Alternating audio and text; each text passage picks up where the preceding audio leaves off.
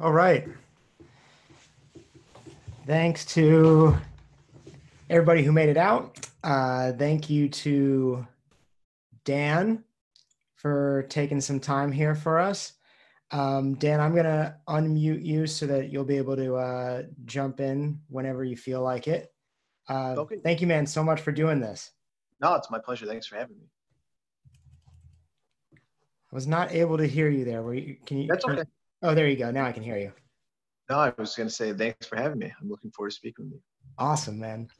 Um, well, I'm super excited about this. Uh, we have some people here who wanted to be able to jump on and listen, but then after we uh, chat, I'll put it up as a podcast, and then the whole world can absorb sure. all the amazing, perfect things that we have to say. sure.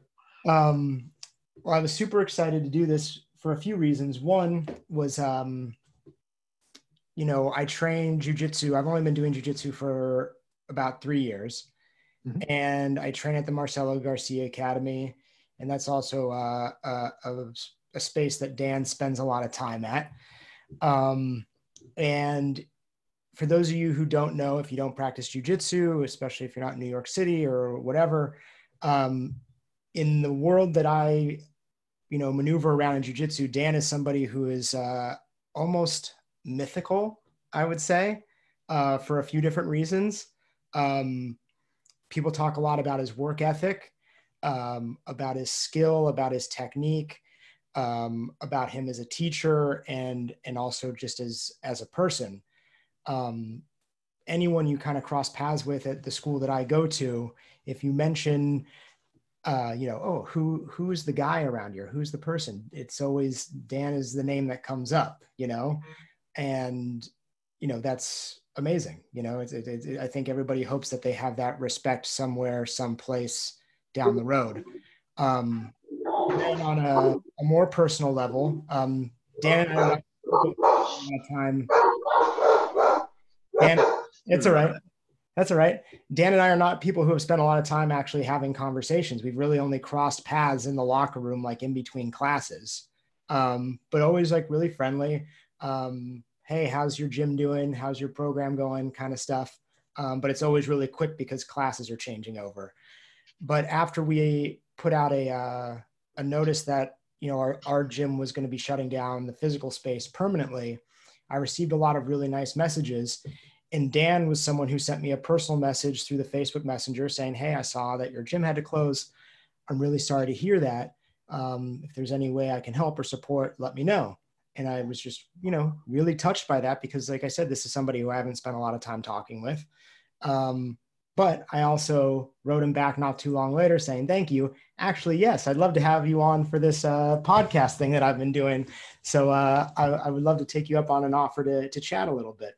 Um, so we're really lucky. I think that Dan has a lot to say about being a teacher, about practicing, and um, I want to get into that. And if we have some time at the end, uh, anybody who's here will also be able to, to jump on and, and ask some questions. Cool. Yeah, sounds great. Yeah. Awesome. Um, so I want to just start where we're both kind of at. You know, uh, you're somebody who's been doing jujitsu, I think, for like 18 years or so.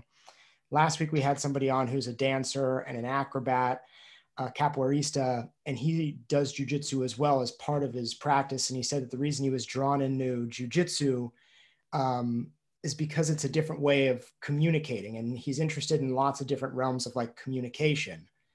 So I'm curious if you can talk a little bit about just that idea of, of jujitsu being a way of communicating, uh, whether it's through play or whatever, and also maybe some other places that you go to to experience communication in different ways yeah you know i don't ever i don't think i ever thought of jujitsu as so much as communicating with mm-hmm. anybody or, or a form of communication but i think that's a it's a really good perspective for it um, you know you hear people discuss when they talk about martial arts as a way to express themselves uh, as a stress reliever, as hobby, as you know, fill in the blank. It's a lot of things to a lot of people. Communication is really, really something I would have to think about to to consider how communication is. But yeah, you do communicate quite a bit because not only just from the physical standpoint and the actual verbal discussions that people have with one another, you get to discuss and absorb and share different types of philosophies and exercise and movement and lifestyle. I think it's a really good way to communicate how lifestyle can contribute to benefiting you allowing you to have a voice in a world that you may feel kind of shut up. This is a very difficult endeavor for everyone that's ever done it. You know, most people understand that combat sports is strenuous. It's strenuous for a litany of reasons the time consumption that it takes to get good, mm-hmm. um, the physical effort, the emotional and mental effort that goes into it. And being really consistent is extremely important as well. So finding that and using that as a way to communicate to other people that hey look i really do have a lot to offer the world. Or maybe you're in a position in your life where school is not your thing or work whatever type of work you're doing is not necessarily your passion. Um, you can find this this meaning combat sports jiu-jitsu in particular as a way to be like hey like this is what i do and i do it well and it embodies everything that i enjoy about being alive. And i think that goes i wouldn't say understated because i think a lot of people do discuss that to a certain it fills a lot of gaps in people's lives. But i think if you looked at it from a from the you know the perspective of communicating. I think it does really project communicates to people outwardly that hey i do work really hard at something. There is something really valuable and i hold in high esteem in my life and the people that are involved in it mean a lot to me. And everybody that does do this they have a certain level of ability to humble themselves to be able to consistently come into a room that's very difficult. It's very difficult. I think that's why people are drawn to it. And many people have said that combat sports is difficult. That's why they enjoy it. I just don't think enough people that don't do it realize how true that statement is.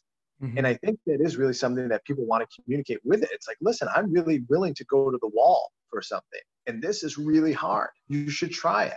You yeah. should try it for a lot of reasons. But I think you really should try it because look, it, you get to express yourself in a manner that other people don't get to. You hear people talk about, you know, skydiving and things like that, or playing music live. It feels like they're flying, they're free, like a, a true sense of it in the in regards of, hey, I can't flap my arms and take off, right. but I can do this, and it gives me a sense of command that I wouldn't normally have in my day-to-day life.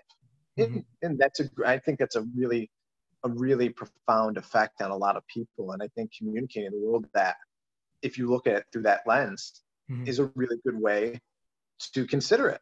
Yeah. Most people don't consider it that way because I know I sh- I certainly hadn't. And I and like you said, I've been doing jiu-jitsu in and of itself for almost 20 years now. I've been in combat sports since I was 6 mm-hmm. So I've been doing this literally my whole entire life. And I don't think that ever really came across my my you know thought process ever is communication per se but it's a really great way to look at it. Hey i mean maybe part of it is like you said i mean you've been doing it since you were a little kid so it's a language that you've been speaking for a long time right?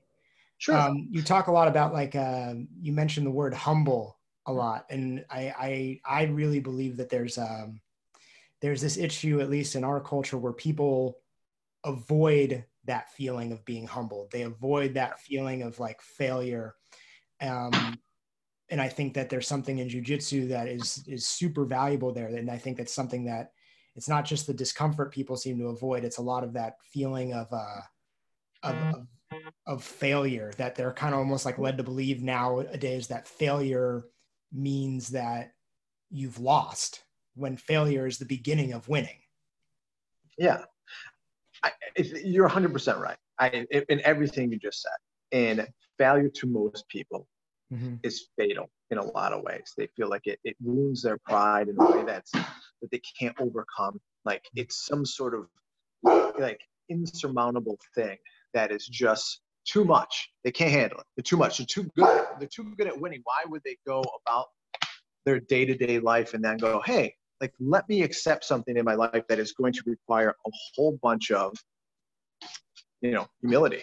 And regardless of the end benefit of it, they're just like, nah, that's too much. That's not worth that. It's not worth it. And I'm not sure why people, why people even in particular successful people but you but i will say this i find a lot of successful people would you know what society especially western society would would measure any metric they enjoy jiu-jitsu mm-hmm. and i find that really fascinating because i think there's there's something to be said for that people who are successful in you can measure it any way you want mm-hmm. i think people accept that there is a certain level and a certain amount of failure that comes along with being successful. There is no one that just goes, hey, I'm great at this. And even the people who have a propensity to be really good at something still find that there's a lot of roadblocks. Whether they're good at that, maybe they're not really good at being consistent at something. So they have a really good ability to be, and I'm sorry I'm moving around. I, these dogs of mine are just maniacs today, so I apologize. Um, right. The uh, but they they may not be good at being like, hey, I'm really consistent at something. So the consistency is a real a real challenge for them, and they find that they fail at being someone people can count on, even though they're really talented at something. Mm-hmm. In this, you have to be consistent. I don't have to explain it to you, but for people that don't train jujitsu or don't do things that require like a level of of timing, mm-hmm. like jujitsu does, mm-hmm. it, it it takes it takes a lot it takes a lot so for people that have to find that level of like hey i can i can really be i can permit myself to not be good at something for a while and yeah. get better at it and allow myself to get better at it whether it's the technique itself or being consistent or the effort and like and i tell people constantly the people that amaze me are the ones that don't do just jujitsu for their livelihood or just their only outside activity. It's the people that, hey, I got a working, you know, nine to five. I got a really demanding job. I have a family. I have children. I have all these other things on my plate, but I still find it really important in my life to show up to this. And they're fighting against all of those perceived failures in their life. Like, I don't want to not spend enough time with my spouse and my kids, and I don't want to slack at work, and I don't want to shirk my other responsibilities in life. So they're always balancing that too, in addition to being like, hey, I got to show up and still be consistent as I can with this. Yeah. Um, it goes a long way. Those, those that type of situation, those people are willing to kind of go like, yeah, I'm gonna stumble. I'm not gonna be perfect. Yeah. But I'm so it's so worth it. Yeah. It, it's really really amazing. Well, you know, it's like I always talk about um, what I call like counterculture activities. And counterculture activities are are they're not the mainstream because they're things that demand an element of failure or a legitimate element of education to develop. Like I think of surfing, skateboarding, rock climbing, and jujitsu to me falls in that category. Movement that, oh, that I teach, like there are all these things where it's like there's multiple barriers to entry and things build on top of one another. And you know, these are the important qualities. And I think that people often get caught up on like the physicality of jujitsu or the physicality even of surfing and they think like oh those things are more closely related to like what happens in like a regular gym like whatever, pick the thing, boot camp class, Zumba, or whatever. When in reality, those things are much more closely related to things like chess or learning an instrument, mm-hmm. right? Because like yep. these are something like jujitsu is educational. It's not just like physical. Yeah. It requires a lot of gray matter, you know. Yeah. yeah. there there is there is a lot to that. Uh, there's a lot to that.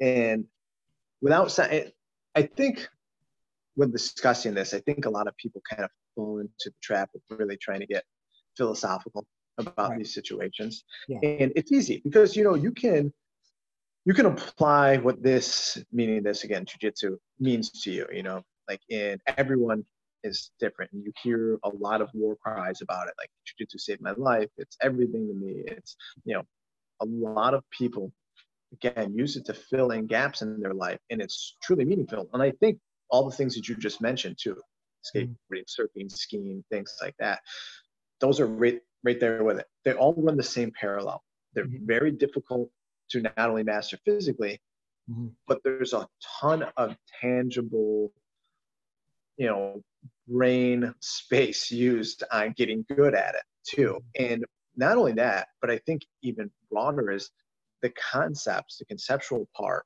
and the principles about getting good at this mm-hmm. to then be able to show and explain and help other people get good at it is the really difficult part. Right. Because as you get better yourself physically, you may take things for granted. And this is what I discuss when I talk about teaching mm-hmm. with people. It's like I really have to be mindful of A, what I'm teaching you and why, mm-hmm. and B, what's making it successful for me to then find validity in it to to want to show you it. Right. I can't it, it, gets very easy to be like, hey, I'm really good competitor, won a lot of stuff, done a lot of things. Here, this is what I do. And then you show it to people and you go, yeah, that's good enough. You really have to kind of humble yourself in that situation and also be conscientious of, I'm going to have to go back and talk to these people and show them why and why this is important and try to find like ways to connect it in their regular life. So I'm always trying to find like, mm. hey, it's like a teeter totter. Mm-hmm. And you and like and I find myself struggling even doing that sometimes because things that I find that maybe I came across growing up is not things that everyone did growing up. So you're always constantly trying to find a balance where it's like, how do I express this principle or concept to people that it will click in their head? Right. So it does limit that amount, amount of like conscientious thought to them. So it's not so incredibly difficult mm-hmm. To to just kind of get into it just mm-hmm. getting into it.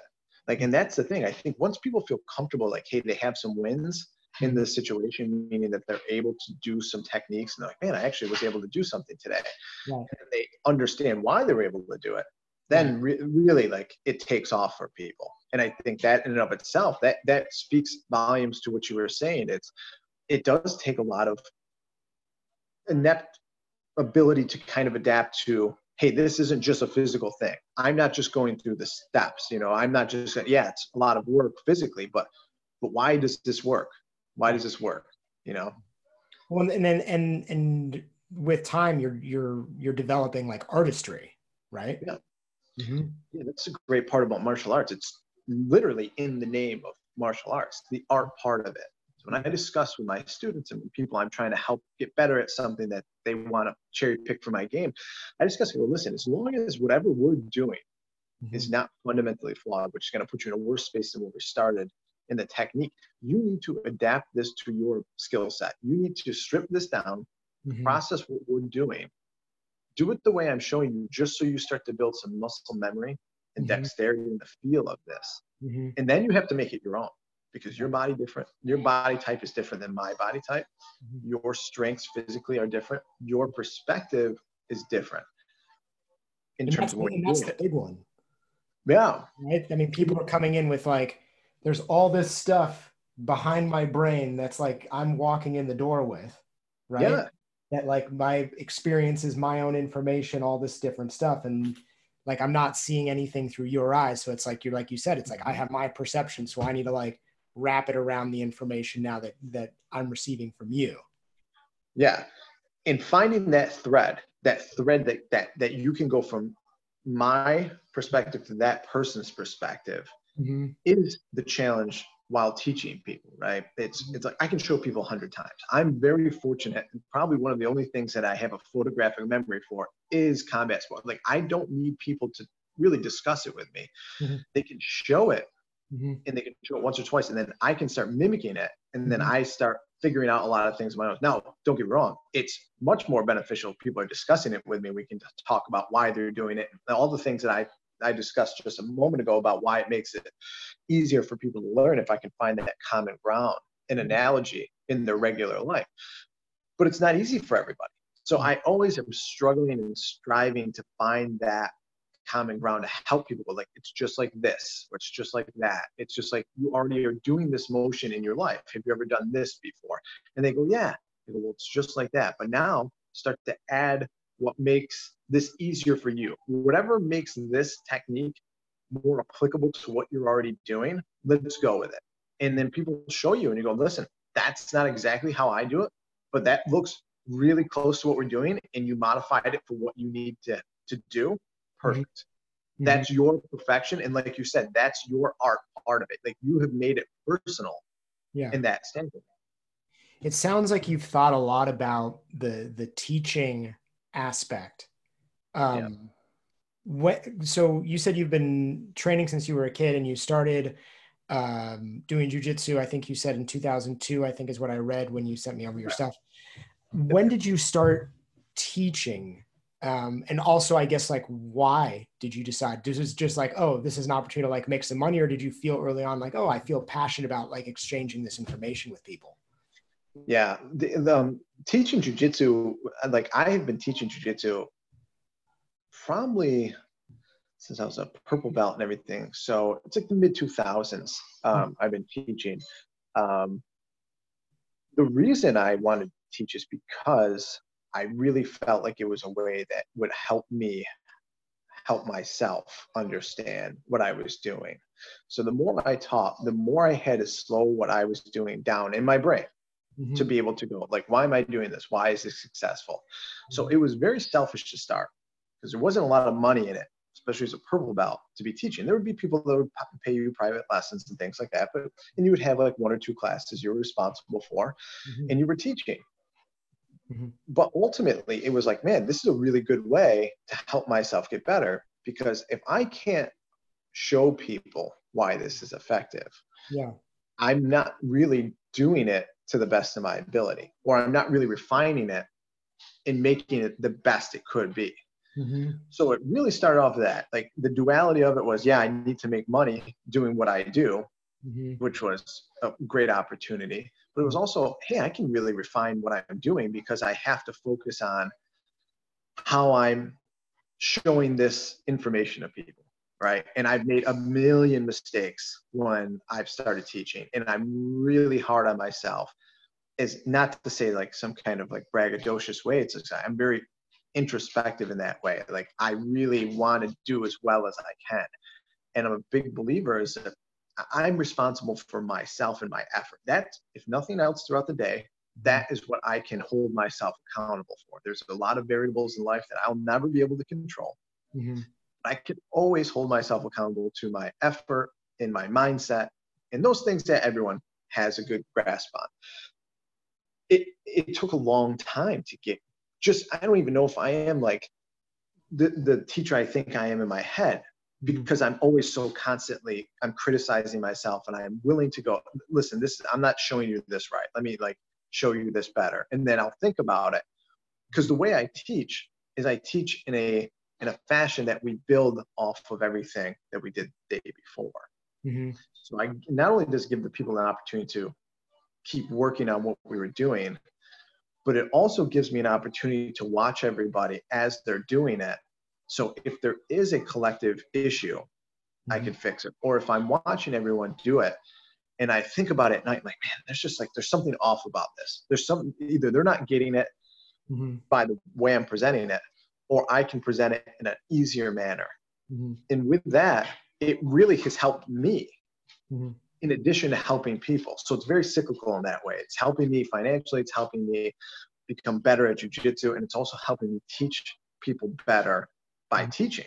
Yeah. Because I am so concerned about being able to do it well and then refine it and then pass it along to them. And I'm constantly trying to refine how I'm presenting the information.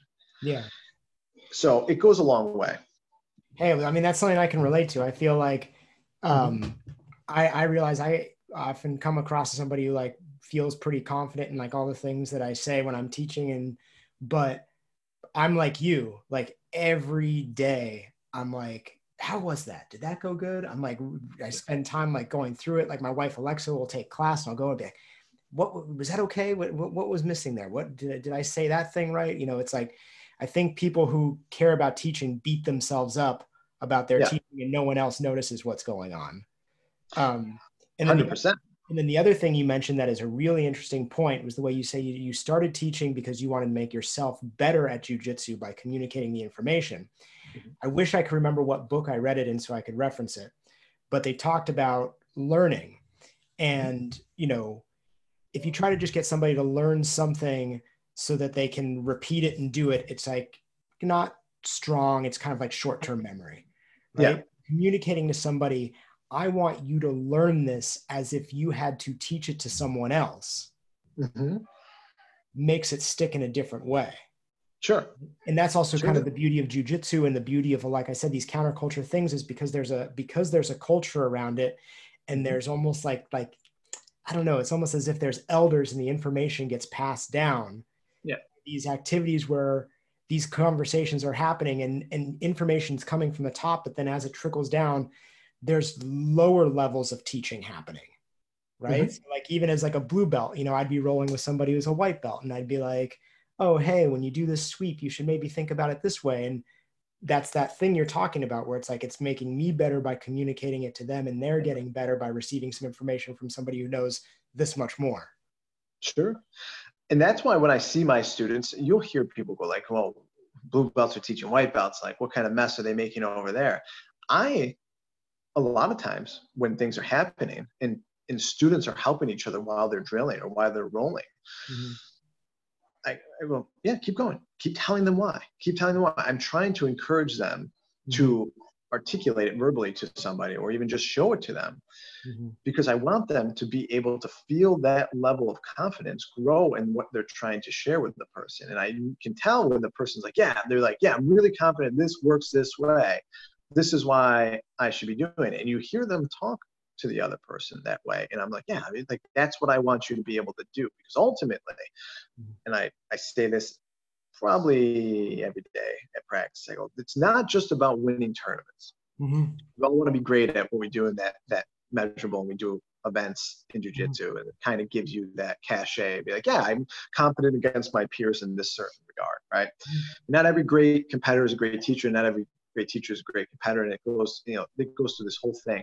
But I think telling people it's like, listen, I'm not going to be there when you need this the most, mm-hmm. whether it be competing or self defense or any situations, mm-hmm. protecting your loved ones. Mm-hmm. I'm not going to be there when it matters the most. You have to understand why you're doing what you're doing so you can do it with confidence. Because if you do anything with confidence, yeah, even if you do it maybe not to the to the exact T, yeah. Just the effort alone carries a lot of people through things. And i think that goes that goes to the fighting spirit of, of martial arts in and of itself. It's like you need to be confident to a certain level to even do this. And if you're confident enough to do it and then you're confident enough to help people it empowers you and it makes you more it endears you more to it. And it mm-hmm. just becomes this thing in your life that just keeps giving you more and more and you can't go without it because it is so beneficial to you in teaching and helping other people. Again, it goes back to what we first started talking about. Mm-hmm. Um, like it empowers you in communication with people in the rest of your life might be in disarray. Mm-hmm. The fact that you're able to start helping people show them how to do something that you enjoy so much mm-hmm. becomes a level of communication and it validates all of your effort in your passion for it and mm-hmm. all of the conscientious thought that you give to this when you're just walking around. Like I can't tell you how many times people tell me, "It's like, man, I love jujitsu. It's all what I do." It's uh, and you hear it, and you hear amongst the other things that you reference to, skateboarders and ski rats and surf bums and all those guys. You know, all those those terms people get for for falling in love with it.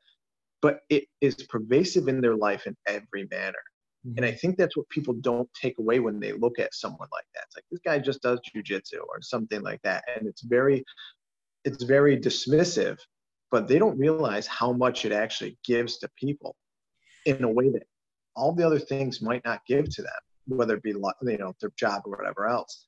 And being able to teach people that and be able to help people, and that's something that you care about so much about.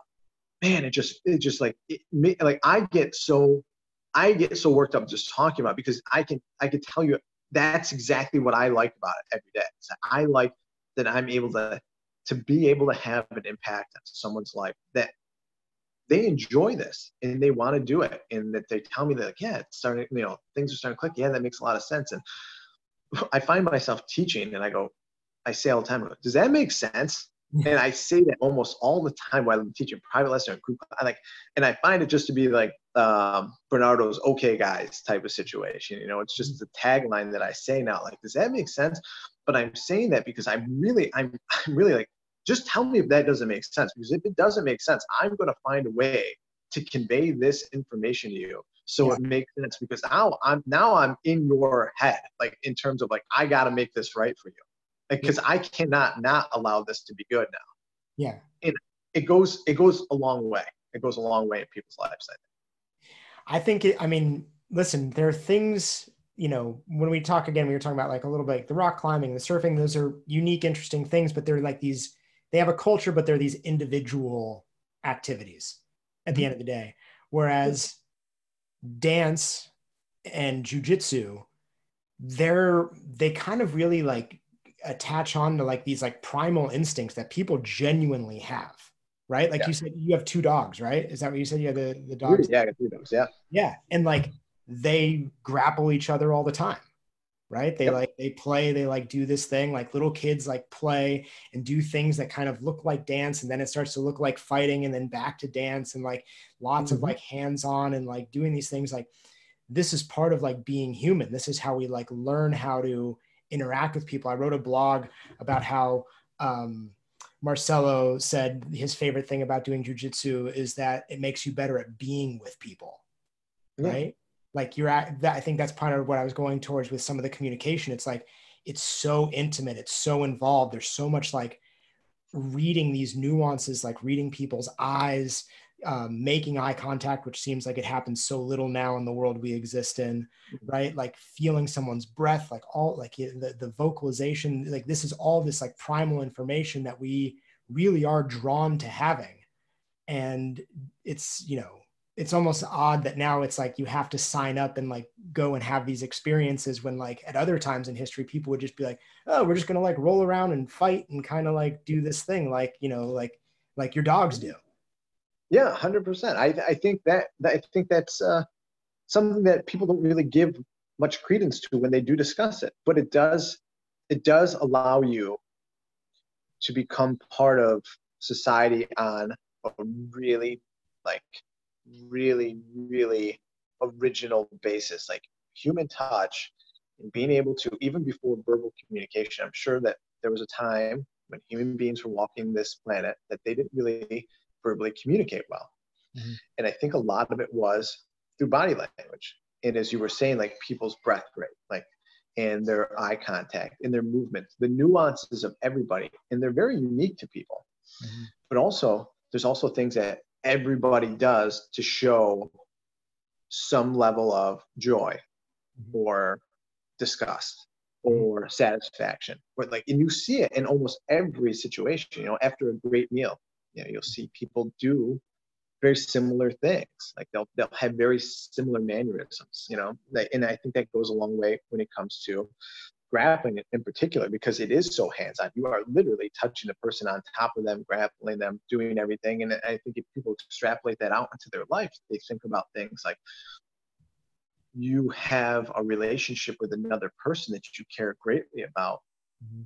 their touch to you is everything in a lot of ways Mm-hmm. And when people start to think about that, it's like, yeah, like it is really important. And when you start to do grappling, it gives you a, a better understanding of, man, we're all mm-hmm. kind of on the same page in a lot of ways, and we're all kind of doing this in the same way. And it gives you a sense of, especially in this day and age, and what we're going through as a, a collective society, humanity, a sense of humanity. That, that man, like regardless of what your what your job is, that's not you. We're all humans, and we're all here learning the same thing. And mm-hmm. I think that's a great thing to put in your head, because, like you said, a lot of people are doing different things, and especially in this this situation that we're in right now, it's hard to go, hey, we're all in this together, and really sincerely mean it at mm-hmm. this point because we all have different levels of what we're we're going through during this situation.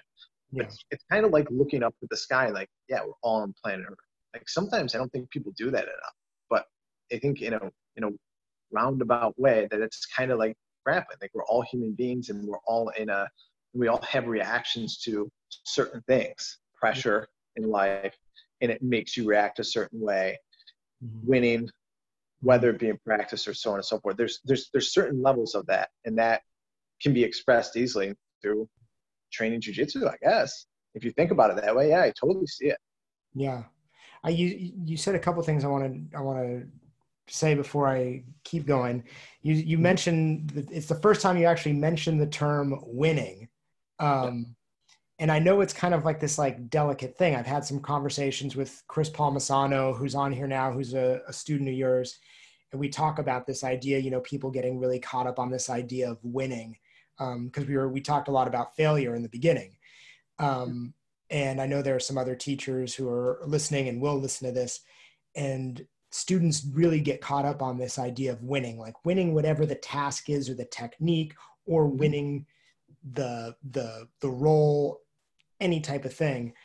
How do you approach that idea? Because it plays a role in jujitsu. Yeah.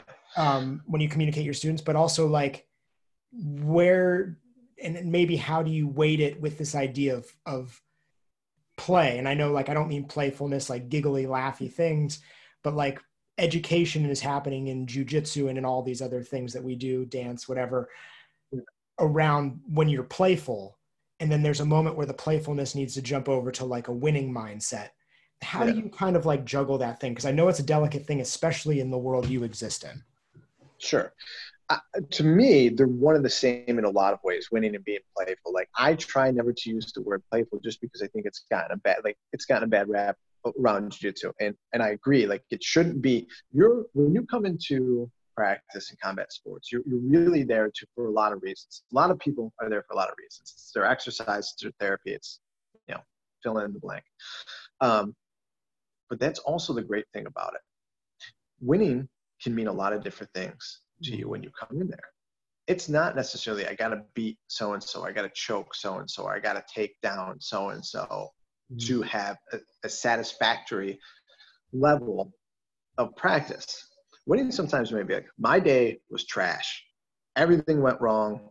It couldn't be any worse if I wanted it to be. I don't want to go to practice. But you showed up. And practice was, whether it was great, good, bad, you showed up. In that in and of itself, you can take away as a win, right? and I always try to emphasize that when I talk to my students about things. And they're like, man, I just didn't have it today. I've just been, I didn't get any sleep, coach. They say things like that. And I look at them, I go, my expectations for you are you doing your best. If you doing your best today was your day was garbage, but you showed up, that's a win, man. Mm-hmm. And sometimes you got to take that and go, that it is what it is for today, mm-hmm. but that's not forever. And that goes for having a successful day on the mats, in practice or in competition, mm-hmm. whatever. You cannot ride that high or that low into the following next effort that you give mm-hmm. because it doesn't necessarily mean that it's going to be reproducible and it's a false sense of security either way whether you go man i'm never going to get this right if you keep telling yourself that it's like that's not really beneficial to you and if you tell yourself i'll hit this every time that's not beneficial in a way either because it's like nothing is commanding that to be accurate except for your effort.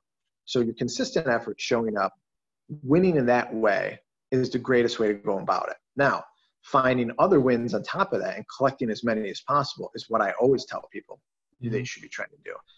It could be a zero sum game for you, meaning I want everything. I want to be able to show up consistently. I want to be able to progress consistently. I want to be able to win every round, whatever way they're looking at that winning.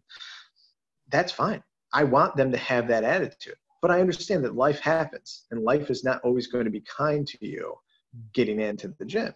Mm-hmm. So instead of just going, if if it's all or nothing, why don't you take what you got in that situation in the positive? But you should also accept the negative as beneficial too in that situation. That can help you win in the future. And I keep that in perspective for people too. I go, listen, the mistakes you're making right now may help you become so much better and avoid other mistakes that would be way more detrimental to your progress later. So don't look at this as just a, hey, if I'm only doing the right thing, am I progressing or I'm winning or I'm doing the best I can? Let me be able to process this information and process this day and process this effort to be able to go, I'm going to win the next day. I'm going to win the next effort. I'm going to win that. You always want to have a winning attitude. Like I listen, no matter how many times I've been down about things, whether it's losing, whether it's being personal dissatisfactions in my life, or any of the circumstances that people go through as just being a human being, I've always found a way to be like, man, we're doing this tomorrow. Yeah. The sun is going to come up and I'm going to show up because it's the only way that you can guarantee yourself that you can win. And winning, again, like I said, people people want to define that any way they want to define it. But take those things and allow them to be good. And don't always hold yourself to yesterday's situation because it might have been good, it might have been bad. Mm-hmm. But that might but that doesn't necessarily correlate to the next day. Always look to win the next day somehow and yeah. give yourself that opportunity. Right. It's like a redefining of the term winning, right? It's almost yeah. being like yeah. winning can be everything as long as you keep going. And I think people look at that or listen to that statement and be like, that's kind of like a new age way of of looking at things. I don't think it is because I think it's I think it's the way everyone has looked at it because it's allowed people to get through the lowest parts of their life since you know the human race has been on planet Earth. I think it's a fighting spirit, and I think again that embodies martial arts in and of itself. I think that's a great way to do it. Now there is some depth. Like, listen, when you lose a match, you lost the match. Whether you got hosed by the ref or you, the other person was just better than you, you lost. You have to accept that too, and you shouldn't accept that as like, yeah, that's the ultimate. Like, I'm done. I'm this is garbage. I'm trashed or something like that. You can kick the can and then pick yourself back up. There is definite like looking like that guy in practice or that email just beat me up like you can you can process that information as real cut and dry black and white but it also can help you get better to get, get more That's wins. the point. Like you don't want to pretend like it didn't happen because then you're denying that valuable information there. 100%. Right? like a skateboarder who's trying to learn how to ollie and every time they fuck up, they're like pretending like that didn't happen when you're like, no, no, no, you need to take that information and use it to like get better here. Yeah, and that's why I think it's really important to take those to take those things that you're not happy with, that you wouldn't consider wins, and still process it into helping you get better in the future.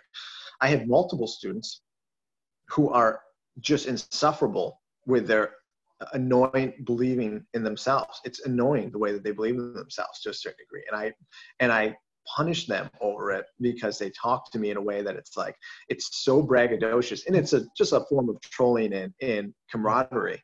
And I understand that but it's I appreciate it because they know that they're not going to quit. So on a long enough timeline, what they're saying is highly likely to come true. And I really appreciate it because it always makes me laugh. It always makes me smile. I go, I love that. I go, I love it. And I love beating on you when you say this crazy stuff now because one day maybe you'll be beating on me. And ultimately, I hope that is the case. And I tell them that all the time. I go, so I'm going to beat you up while I can. I go, because one day you you're gonna trash talk me and you're gonna really be able to back it up. hope. But right now it's like this like this incorrigible like you can't tell them anything. And there's there's a lot of beauty in that because there is so many people that kind of walk around and just are kind of like Eeyore, they're just whole humming about things and they're not loving life. But I think if they kind of take a better perspective of it, just as in like are saying, the win can be anything, accept your failure and process it for what it is, but it can help you get better in the future. And that in of itself is great too. Um, the kind of we're kind of around the area of that thing I was talking about in the beginning when I was introducing you, saying that one of the things that people talk a lot about is your is your work ethic. You know, like I've heard the things where it's like, you know, you'll you'll do like three or four training sessions a day or whatever, and then you teach like three or four classes a day, like teaching class seven days a week, like this like real diehard work ethic. And i'm with you like i i train six days a week. I teach all the time like do the whole thing. I i talk a lot about and think a lot about uh, this idea of discipline and again like societal issues around discipline self-control um, you know it's no coincidence that the term discipline is synonymous with practice, right? And we often use the word practice for like whatever the thing is that we do. Sure. Um, do you feel like people are missing this discipline? Do you think that there's a discipline issue? Do you, you know, how do you approach it as a teacher, kind of instilling pride in practice and pride and discipline? Um, you know, any of these things? Yeah, of course. Uh, there's a lot.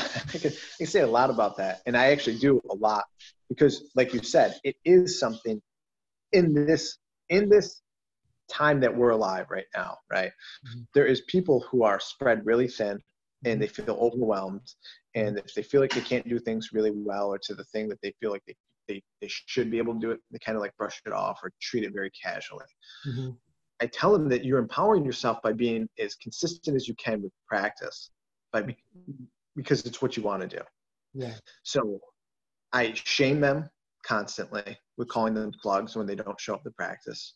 Mm-hmm. Um, there was something. There's both my programs share um, uh, what like uh, messengers like they have a, like a they like a, a, messenger like this long message board going on right now and someone was talking something in like crazy terms this morning just joking and I was like, listen, if if a good happy hour shows up, half of you aren't coming to practice in the night. I go, you guys kidding me with this? You know, I'm like, you got to be kidding me.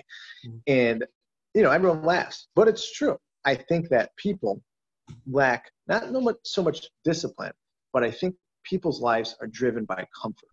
Yeah. And people are constantly they live by that you only live once moniker and that means i should always push the most comfortable thing or the most satisfying gratifying thing instantly yeah. into the forefront whatever that is whatever whether it be food or you know any of their vices or things like that and they're constantly going like i need to do this i deserve this and i catch myself if i use the word deserve i catch myself and i immediately go back because if i'm trying to pay a compliment to somebody the greatest compliment I can pay them in my mind is like, you earned that. Mm-hmm. Because it was a direct correlation between your effort, your self-belief, the people around you. There was there was a community in and of itself helping you because they rallied around what you were doing. And I think that goes a long way for people. I want I love saying you earned it. And I try not to diminish their effort by saying you deserve that. I don't think it's a bad thing. Mm-hmm. I just think like people have taken the word deserved and really bastardized it to mean, yeah, I should do whatever I want, right? I want to lay here today. I should do whatever I want. I did this. It's like, yeah, but did you really deserve that? Or would you prefer to earn that? Because I don't know. In my life, everything that I've earned and anything worth having, I've had to earn. And it's come at a great amount of discipline and self sacrifice, putting and delaying the things that would be easier behind me and constantly be driven by the things that are going to be more difficult but will ultimately satisfy me on a on a on a on a level that the other things couldn't right mm-hmm. and i think that that for people like yourself and myself and it goes a long way. It goes it's everything. I shouldn't say it goes a long way because that's not even paying it the credit that it really does. It's everything. It's mm-hmm. everything does not only what we do is what we relate to as like that's our personality like that's a huge part of our personality but our effort in what we do is everything. Like you can't take that away from me. Life can strip you of everything but you can't take that away from me. You can't tell me that i didn't do what i did to get there mm-hmm. and i think now more than ever i think people would really benefit from that because i think that would empower them going back to what i said like being empowered like i think that really would help them you you find that mental health is a thing that is talked about a lot now because I think a lot of people are shifting their view on life. It's like, man, it's like it's not society being so bad to you. It's like maybe you're just not satisfying yourself in the way that you need to to feel like you're alive, like to feel happy about whatever it is. You may have to forego what people consider a normal life mm-hmm. to be happy. And I burned that bridge many years ago and I've been I've never been happier. You know, the the ability to be able to sustain life and thrive doing what I'm doing makes me happier than anything else. Yeah. Because ultimately it goes a long way because there's a direct correlation between my day-to-day effort and what I get out of it. And as I mentioned before, it's very cyclical. Like that effort makes me happy. Me being happy makes me work harder and I can immediately be just feel different than I would if I was doing something I was just like, hey, I'm doing it for the paycheck, or I'm doing it because now I'm just gonna. I worked out. Let me eat two pounds of spaghetti now. Like, it's like, oh, okay. Well, I understand. Like, you want to get a reward for this, but do you do you want the reward to be everlasting, or do you want it to be momentary? Right. Well, it's like the people who talk use that term deserve a lot think that the first stop on the road is supposed to be happiness, right? People yeah. who embrace the term earned, they're like, oh, there's this stop called discomfort that comes before happiness. Yeah. You got to drive yeah. right through like discomfortville to get to like happiness town. And I think what helps people through that too is as soon as they accept that that's a daily thing. Yeah. Because not every day is going to be easy. Like I, it's rare that I feel like my day was easy. I feel like some of them are easier than the other ones, but I don't look at myself and go, yeah, today was easy, man. Like, no problem. I, you know, taking the subway and the, you know, all the different other trains I got to take multiple times in multiple different facilities. Yeah, that was easy today. Training multiple times, taking sweaty clothes off a hundred times, putting other clothes back on to then do the same thing, to shower multiple times. Like, I don't know where that would fit into somebody's definition of easy. Yeah. At all. But at the same time, I understand that. Like, I accept that every day. Like, to get to be where I'm at in life, to yeah.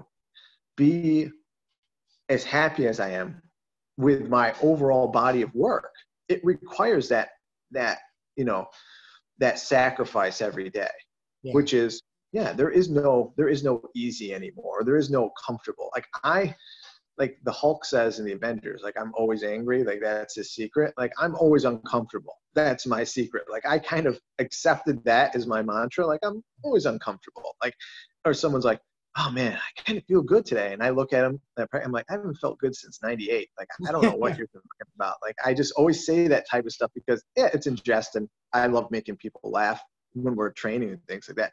But it's also true. Like, I accepted that many years ago that there is no way to be good at something, really good at something, with just going, yeah, today was easy. Like, yeah. you're gonna have to, you're gonna have to earn it every day for those for for people who are listening who don't do jujitsu or have never done jujitsu or don't know anybody who does jujitsu, I mean, for Dan to train the way that he does, like he's lugging around three wet gis at any given time. Like, a, and a gi alone probably weighs like I don't know, a wet one like six or seven pounds. I have no idea, something like that. so I think one would, I think dry one, from one place to another. Yeah, yeah, you're like some like jujitsu Sherpa. Yeah, more or less. And and the way I ride the subway and all the other trains subterranean, I feel like Master Splinter half the time. I'm like in rags. I'm tattered. I've been wearing the same sweatpants forever because I'm a creature of habit. I won't buy new ones and stuff. And yeah. it also that allows me to disguise myself amongst the, the hobos in the subway and things like that. So I'm not bothered.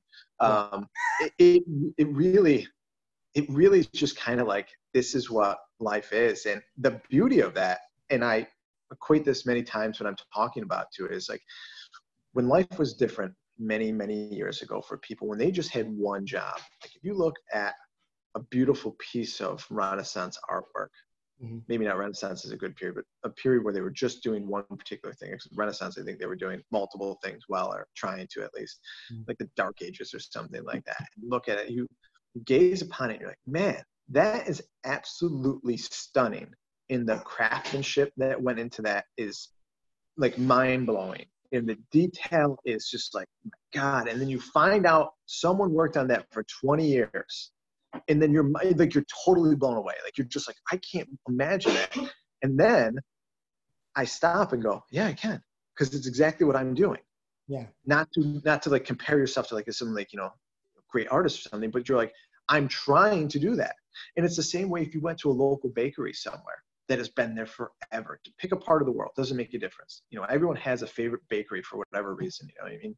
And they'll go, listen, that person's been making the same type of bread for 30 plus years and they go in there every day and they get up at four in the morning or whatever time it is some crazy time and they've been doing it and they're just refining that over and over and over again and they're eh, that that's all they do they're the baker or the blacksmith forever ago and there is a beauty in that that now you're sharing that experience that has been part of humanity mm-hmm. forever and I, I absolutely love that. It, it, it, like it blows my mind that that's what it takes. But at the same time, I'm so grateful to be able to have something in my life that is very similar to those people that have dedicated their lives to that. And people find it useful.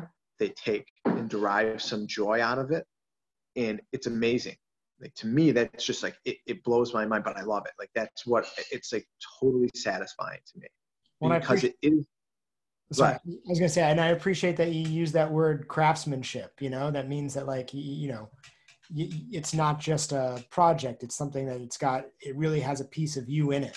You know, and that's that's that's a great way to to attack anything as as a real craftsman rather than as somebody who's just like you said kind of showing up for a paycheck yeah long after any sort of notoriety is over with of any sort on any level, I, I, will still be doing the same thing. Like I mm-hmm. tell people that constantly. I go, whether it's one person here or hundreds, I, I constantly will be doing this because it is what I enjoy doing. And I think there's a, there is no end to this in, in my perspective. Like when people talk about it being perfect and things like that, that's the goal.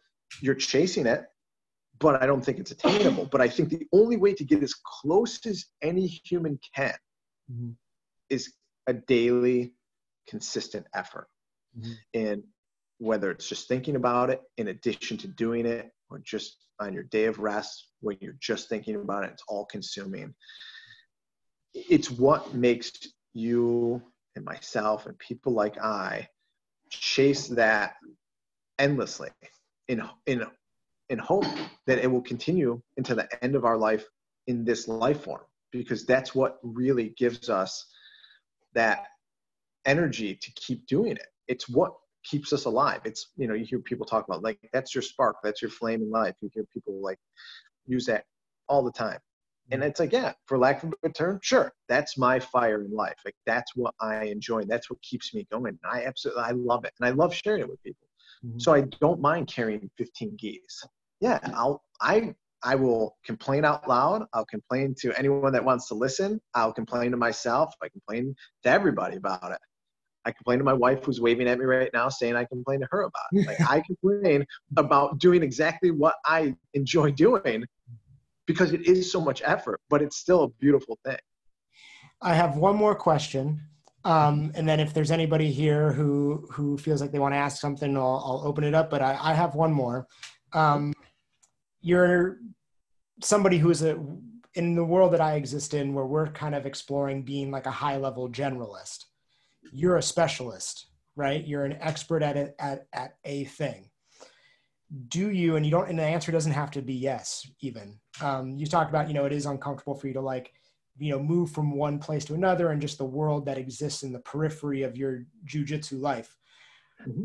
Do you go to any realms that make you feel like a beginner at this point? Are there any places that you go to feel like, do you go and do the dance class or do you ever go and do uh, like whatever skateboard or whatever the thing is there's somewhere where you go nowadays to to feel that beginner's mindset again not typically mm-hmm. and what i mean by that is i do find myself learning about things in my free time i because of how much i have to commute back and forth on trains and things throughout the day. I do find myself reading about a lot of different things that interest me that are not specific to combat sports in in particular judo or jujitsu. I do find myself reading about those things, but I don't find myself necessarily spending an egregious amount of time outside of just the commuting because I am so introspective about feeling I can make what I'm doing better. Mm-hmm. And I'm always chasing that. Okay. Now, that makes me a one sided schlep in a lot of ways. but at the same time, I feel like in in ways my life commands that mm-hmm. and it's not something i go oh i can't be bothered with anything else like i like i'm not interested in things or like they're beneath me or there's that no that's not it at all not at all like because there's a, i find a ton of things fascinating but nothing is as fascinating as what i do and nothing drives me as much as what i do and I just find like I'm endlessly trying to get better. That's why I still, even though I run my own two programs, I still am a student at a separate gym. I insist on having a place where I can go and get re- get critiqued and refine things and get different perspectives and help myself get better and things along those lines because I don't think anything's ever enough. I don't think I'm ever doing enough. And I find like I'm consumed with that. And I don't do it because I feel like other people who are good at what they do do that as well. Because I find that there's people that are very good at things that don't do that. That find that there's a uh, for for not not really having another good like example off the top of my head, but there was a story about samurais used to get up in the morning and they would have breakfast with their families and then they would go out and they would practice archery. And they would practice archery from different distances and they would only do things until they were successful. So they would not go oh i got to do this all day to be successful. They would shoot from different distances and once they hit the target at that distance they were done with it that was it they were done with it and i know people that play guitar professionally that they play here and there throughout the day, and then they surf a lot of the day. You know, they spend, especially on their downtime, when they're not getting ready to record an album or something or go on tour. They're just like, yeah, whatever. You know what I mean? And then there's other people that are in the same vein in that same musicians like that's all they do they're kind of like me it's like they, they they feel like they're not doing that they're not doing themselves the service that could be done but you know that I do find myself just always gravitating back to what I do. Like, how can I make myself stronger as I get older? How can I make myself more conditioned when I'm not teaching and training? How can I do like it, I think I moved a full gym into our house. um, even when we were just living in Brooklyn for all those years, I had like a basically a full gym in our apartment then. And so it's it's just been one of those things that I'm like, eh, this is all consuming to me. So as much as I enjoy other things, they mm-hmm. just don't take up nearly as much time as I do, as I would like them to sometimes. I mm-hmm. do like, I would like to see myself painting more or writing more, even though I do try to do those things. I just don't do them anywhere near a level of competency or what I would probably like to do. Mm-hmm. Hey, I like it. I think it's a good answer. And I also think that when the world clears up, we will have a movement class where Dan Koval participates. Yeah, I would love that actually. Yeah. I would love that. Man. We'll do it. We'll, we'll, we'll exchange a little bit. Um, if uh, we've, we've run a few minutes over here and I know I don't want to eat up everybody's day, especially on a holiday weekend, but I want to make sure just in case, if anybody has a question, um, you can like uh, raise your hand on the little chat thing, or you can just type it in if you have a question. But if nobody has questions, I totally understand. Um, uh, but if anyone has one for Dan, this is your chance. Um, Dan, are you doing any sort of like access online or anything for people, like where they can find you, all the all the details about like all the things? My my, Instagram is really easy because Instagram allows you to message me directly, but it also has our website. It also has our programs, information, things like that on there. So if there's ever anything that you need to know, Instagram is one of the easiest things to do um, or go to to find information because I traditionally post daily. I've been posting techniques throughout this whole entire situation. I've been fortunate enough that I have people that we're all in the same health boat, meaning we have the same health consideration stuff. They were able to train and everything like that. So I'm still trying to share jujitsu with the people that are able to do jujitsu or consume it, even at whatever level they're able to in this situation. So Instagram's good. It's all linked to Facebook to Facebook and things like that. But all of that stuff seems to be like really just one thing, like whether it's Twitter or Instagram or you know Facebook. They're all kind of if you post on one, they're almost kind of all like, yeah, we got it. They go everywhere. Yeah, it goes everywhere. It's kind of like a like a spore. goes everywhere. Yeah. And it's just Dan Koval BJJ.com or Dan I think, Koval it, Jiu-Jitsu? I think it's Dan Koval Jiu Jitsu, if I'm not mistaken. Yeah. I think Okay. it's Dan Koval Jiu Jitsu, the Instagram handle. And that's funny because I don't even like, again, I'm, I'm just like almost every human being. I say that I don't spend much time on like social media, especially, but I can't, I catch myself perusing it all the time. I should know that cold. I should, I don't even know why I have to think about it. but Yeah, it's, yeah, it's getting to a point where like where people don't even remember their own phone numbers anymore, right? Yeah, yeah, yeah, yeah. No, hundred percent. It's exactly the same thing. Yeah, but it's uh, it's Dan Koval jiu-jitsu. That has everything. If you like jiu-jitsu and you like random pictures of my dogs, Mhm. then you like Instagram. What I'm posting. One thing I noticed, I, I, I think when I started following you, it's like you start seeing things that other people like, or if you follow something and someone likes something that you also follow them. So I think one of the first things I noticed was that uh, I follow Metallica, and then I think I saw you like something that Metallica posted. So I was Yeah. like, oh man, Dan's into Metallica. So you know, I, it's funny that you mentioned that because it's been one of those. It's been combat sports and Metallica since I was like a kid. Like those two things have been constant themes my entire life, and we've used different iterations of Metallica, a sayings or their logo, and my different, um, you know, like line of clothing that we produce for our teams and stuff like that over the years because it has been such a thing, and I'm such a metalhead. I love all different types of music, but Metallica's just been like one of those things I've loved since I was a kid. So Oh, Yeah. that's awesome. Yeah, I got to see them twice in like one year. I got to see them in San Francisco, and it was only like a thousand people in like a little theater. Oh yeah, yeah. And I saw them at Was it their 30th anniversary tour uh-huh. or the 30th anniversary show that they did when it was like just like a few nights back to back or something like that? something like that or i think it was maybe it was like there was like for their new album they were just trying to like Oh, try it out you know. Um, but then i saw them at metlife too which was like the 70000 people like the whole thing which is always cool to see like a real like rock show in a, in a uh, like a stadium like that. Sure is. um uh we have one person who has a question now that we brought up metallica. Uh yeah, it's it's just funny. He just says how how has metallica influenced your practice Uh, that's a good. I don't really. I've never. I've never thought of that. I've never thought of that. But uh, if I had to, if I had to try to tie them together, as um, I would want to be thought of as as them in general in our practice. We're like hard charging. We're very focused. We keep it.